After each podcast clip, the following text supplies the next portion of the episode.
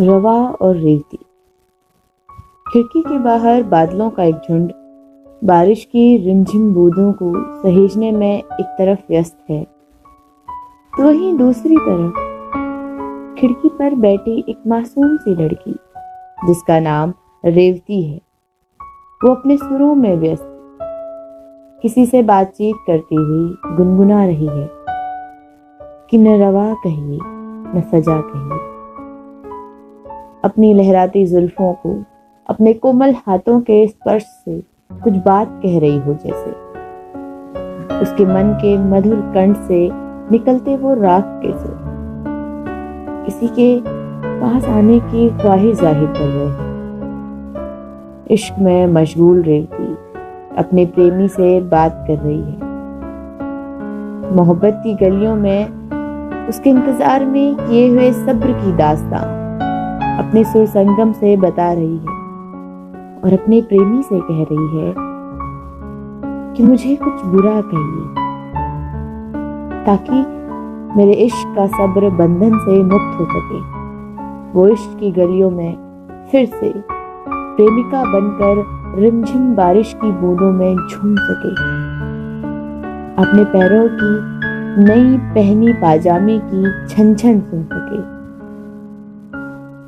अपने बालों पर लगे गुलाब की महक को पहचान सके और गुनगुना सके कि कहिए कहिए, मुझे कुछ बुरा कहिए।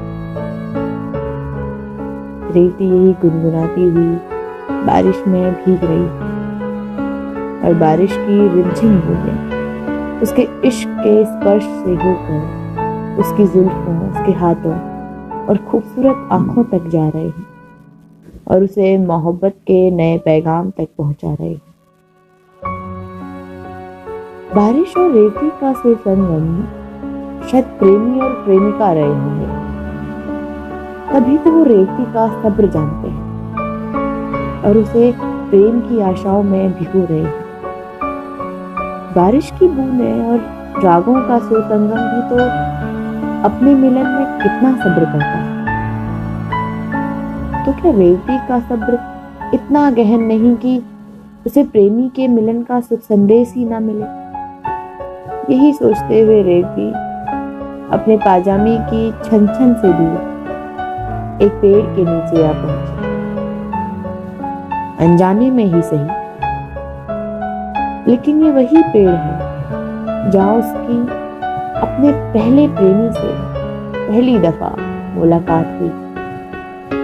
और बिछड़न के वक्त जहाँ रेवती के प्रेमी ने उसे वापस लौट आने का वादा किया। रेवती कुछ दूर बैठकर बारिश की बूंदों को निहार रही है। बारिश के शोर में पीछे चल रहे उस मधुर राग को सुन रही और गवाह बन रही है। उस पल का, जब प्रेमी और प्रेमिका प्रेम के राग में एक अरसे बाद भेंट कर रहे होते हैं। रेती भी इंतज़ार कर रही है अपने प्रेमी का, अपने इश्क की गलियों में। बारिश और सुरसंगम की चौखट पर रेवती इंतज़ार कर रही है और गुनगुना रही है कि न रवा कहिए, न सजा कहिए कहिए कहिए मुझे कुछ बुरा कहिए।